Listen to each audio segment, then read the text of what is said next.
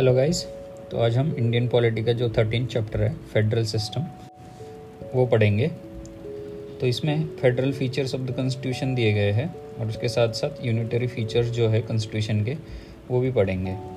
तो basically unitary और federal features जो होते हैं, उसका मतलब ये है तो यूनिटरी गवर्नमेंट क्या होता है? जिसमें सब पावर्स सेंट्रल एक नेशनल गवर्नमेंट जो है, उसके पास होते हैं।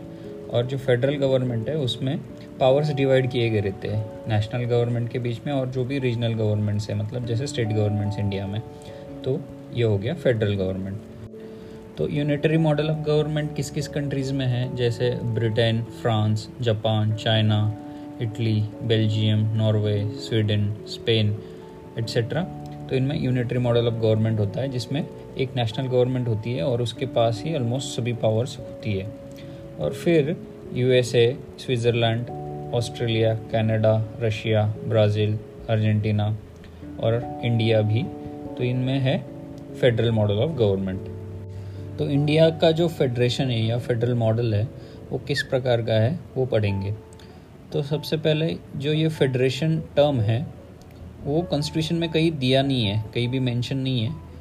क्योंकि आर्टिकल वन जो है, उस, वो इंडिया को डिस्क्राइब करता है एज यूनियन ऑफ़ स्टेट्स तो यूनियन ऑफ़ स्टेट्स डिस्क्राइब करता है rather than federation of states और इसके लिए डॉक्टर बाबा साहब अंबेडकर ने जो कि ड्राफ्टिंग कमेटी के हेड थे आपको पता ही होगा तो उन्होंने uh, दो रीजंस दिए थे the word union of states ये चूज़ करने के लिए. तो पहला रीज़न ये था कि the Indian federation is not a result of agreement among the states like American federation तो यूएसए जैसा इंडिया एक एग्रीमेंट से नहीं बना है। India as a whole country थी और जिसको बस स्टेट्स में डिवाइड किया गया है फॉर एडमिनिस्ट्रेटिव कन्वीनियंस और जो अमेरिकन फेडरेशन है, उसमें सब स्टेट्स मिलके एक एग्रीमेंट बना और उसमें एक कंट्री बनाई है। तो वैसा इंडिया में नहीं है। और उन्होंने सेकेंड रीज़न ये दिया था the states have no right to secede from the federation मतलब किसी स्टेट के पास कोई पावर नहीं है कि वो फेडरेशन से अलग हो सके। या फिर उसे छोड़ के जा सके।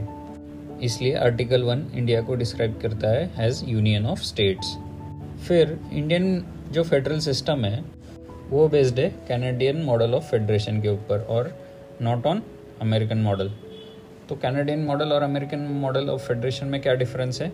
जो कनाडा का फेडरेशन है, उसमें स्ट्रॉन्ग सेंटर है। मतलब जो नेशनल गवर्नमेंट है, वो बहुत स्ट्रॉन्ग है।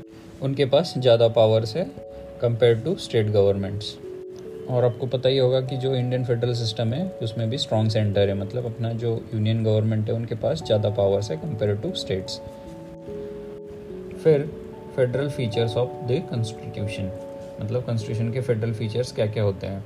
तो सबसे पहले डुअल पॉलिटी मतलब दो गवर्नमेंट्स एक यूनियन गवर्नमेंट और एक स्टेट गवर्नमेंट और वो काम करते हैं अपने अपने पावर्स के हिसाब से अपने अपने जुरिडिक्शन में। जैसे यूनियन गवर्नमेंट पूरे कंट्री में काम करेगी स्टेट गवर्नमेंट पर्टिकुलर स्टेट में करेगी। फिर सेकंड फीचर जो है, वो है रिटर्न कॉन्स्टिट्यूशन मतलब जो कंट्री का कॉन्स्टिट्यूशन है, वो रिटर्न होना चाहिए, ताकि जो पावर्स है divided between union and state governments उसमें कोई मिसअंडरस्टैंडिंग या फिर डिसएग्रीमेंट्स ना हो। इसके कारण जो कॉन्स्टिट्यूशन है, वो प्रॉपरली रिटर्न होना चाहिए। फिर दो थर्ड फीचर है, वो है डिवीज़न ऑफ़ पावर्स तो जो गवर्नमेंट्स है, जैसे यूनियन गवर्नमेंट या स्टेट गवर्नमेंट उनके पावर्स प्रॉपरली डिवाइड किए जाने चाहिए, जैसे कोई कॉन्फ्लिक्ट ना हो फिर बाद में। फिर जो फोर्थ फीचर है, वो है supremacy of constitution supremacy of constitution मतलब कॉन्स्टिट्यूशन के ऊपर कोई नहीं होना चाहिए। Constitution is the supreme law of land तो उसके ऊपर कोई नहीं होना चाहिए। उसके अंडर जो रूल्स है या फिर जो पावर सबको दी गई है, उसके अकॉर्डिंगली ही सबने एक्ट करना चाहिए। फिर फिफ्थ फीचर रिजिड कॉन्स्टिट्यूशन तो रिजिड कॉन्स्टिट्यूशन का मतलब है कॉन्स्टिट्यूशन को जो अमेंडमेंट होगा, जो भी चेंजेस होंगे बाद में, वो इतने इजीली नहीं होने चाहिए। उसका जो प्रोसीजर है, वो थोड़ा सा डिफ़िकल्ट होना चाहिए, जिससे वो इजीली कॉन्स्टिट्यूशन को कोई अमेंड नहीं कर सकता। फिर सिक्स फीचर इंडिपेंडेंट जुडिशियरी तो जुडिशियरी मतलब जुडिशियल सिस्टम जैसे कोर्ट्स है जो, सुप्रीम कोर्ट हाई कोर्ट्स और बाकी के सबॉर्डिनेट कोर्ट्स वो इंडिपेंडेंट काम करने चाहिए, जिसमें इसका इंटरफेरेंस ना हो किसी गवर्नमेंट का या फिर किसी का। और जो लास्ट फीचर है, वो है बाइकैमरलिज्म बाइकैमरलिज्म मतलब दो, जो लेजिस्लेटिव सिस्टम होता है, उसमें दो हाउसेस एक अपर हाउस और लोअर हाउस जैसे पार्लियामेंट में अपर हाउस है राज्यसभा और लोअर हाउस है लोकसभा। तो वैसे दो हाउसेस होने चाहिए। क्यों? क्योंकि जैसे राज्यसभा है अपर हाउस वो है स्टेट्स को रिप्रेजेंट करता है। पार्लियामेंट में। तो जैसे आपको पता होगा कि जो राज्यसभा के मेंबर्स है, वो, उनका इलेक्शन जिस प्रकार से होता है, वो हम बाद में देखेंगे ही। तो शॉर्टली बोल देता हूँ कि उनका जो इलेक्शन होता है, वो जो लेजिस्लेटिव असेंबली के मेंबर्स होते हैं या फिर और भी बहुत लोग होते हैं स्टेट्स के, वो इलेक्ट करके देते हैं तो वो रिप्रेजेंट करते हैं स्टेट्स को। तो इसलिए भी ये जो फेडरल सिस्टम है, उसका बैलेंस बना रहता है और ठीक से काम करता है। तो ये जो सात फीचर्स है फेडरल फीचर्स ऑफ़ कॉन्स्टिट्यूशन वो ठीक से याद रखना। वो है, फिर से एक बार बोल देता हूँ dual polity second return constitution third division of powers fourth supremacy of constitution fifth rigid constitution six independent judiciary seventh bicameralism फिर इसके बाद, जो ये जो हो गए फेडरल फीचर्स तो उसके बाद यूनिटरी फीचर्स ऑफ़ कॉन्स्टिट्यूशन क्या क्या होते हैं? जैसे यूनिटरी फीचर मतलब जो सेंटर के पास ज़्यादा पावर्स होती है तो वो तो यूनिटरी सिस्टम हो गया। तो यूनिटरी फीचर्स क्या क्या है? सबसे पहले तो है स्ट्रॉन्ग सेंटर मतलब सेंटर के पास ही ज़्यादा power second states not indestructible मतलब स्टेट जो है वो इंडिस्ट्रक्टेबल नहीं है। तो पार्लियामेंट के पास पावर्स है कि किसी भी स्टेट का एरिया बाउंड्रीज नेम वो यूनिलैटरली चेंज कर सकता है। तो ये तो यूनिटरी फीचर हो गया क्योंकि पार्लियामेंट यूनियन लेवल पे काम करता है।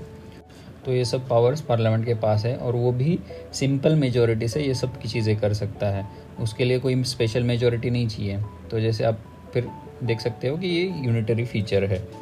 फिर उसके बाद थर्ड फीचर है single constitution for both states and centre तो स्टेट्स और सेंटर के लिए सिंगल कॉन्स्टिट्यूशन जैसे इंडिया में एक ही कॉन्स्टिट्यूशन है सिर्फ़ जम्मू कश्मीर एक ऐसा स्टेट था जिसके लिए स्पेशल कॉन्स्टिट्यूशन था, वो भी अभी ख़त्म कर दिया गया है। तो अभी कोई स्टेट के लिए अलग कॉन्स्टिट्यूशन नहीं है। Fourth feature flexibility of constitution तो जैसे हमने फेडरल फीचर्स में देखा था कि फेडरल एक फीचर है रिजिडिटी ऑफ़ कॉन्स्टिट्यूशन मतलब कॉन्स्टिट्यूशन को अमेंड करना इतना ईजी नहीं होना चाहिए। फिर उसके साथ साथ भी फ्लेक्सिबिलिटी ऑफ़ कॉन्स्टिट्यूशन ये भी एक फीचर है कॉन्स्टिट्यूशन का। तो कॉन्स्टिट्यूशन में ऐसे बहुत से प्रोविजंस है जिनको अमेंड करना इजी है। मतलब सिंपल मेजोरिटी से या स्पेशल मेजोरिटी से अमेंड कर सकते हैं। तो ये फ्लेक्सिबिलिटी ऑफ़ कॉन्स्टिट्यूशन होगी।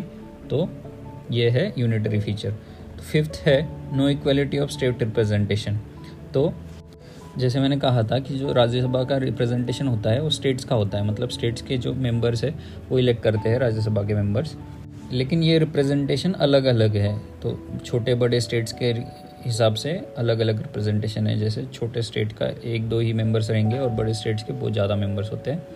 तो ये एक यूनिटरी फीचर है। फिर सिक्स फीचर इमरजेंसी प्रोविजंस तो नॉर्मली डिवीज़न ऑफ़ पावर्स है गवर्नमेंट के बीच में, लेकिन इमरजेंसी के टाइम पे यूनियन जो गवर्नमेंट होती है, वो बहुत सी पावर्स अपने पास ले लेती है। तो ये एक यूनिटरी फीचर हो गया। सेवेंथ फीचर सिंगल सिटीजनशिप तो इंडिया के जो सिटीजन्स है उनको एक ही सिटीजनशिप मिलती है। वो है इंडियन सिटीजनशिप अलग स्टेट की कोई सिटीजनशिप नहीं मिलती।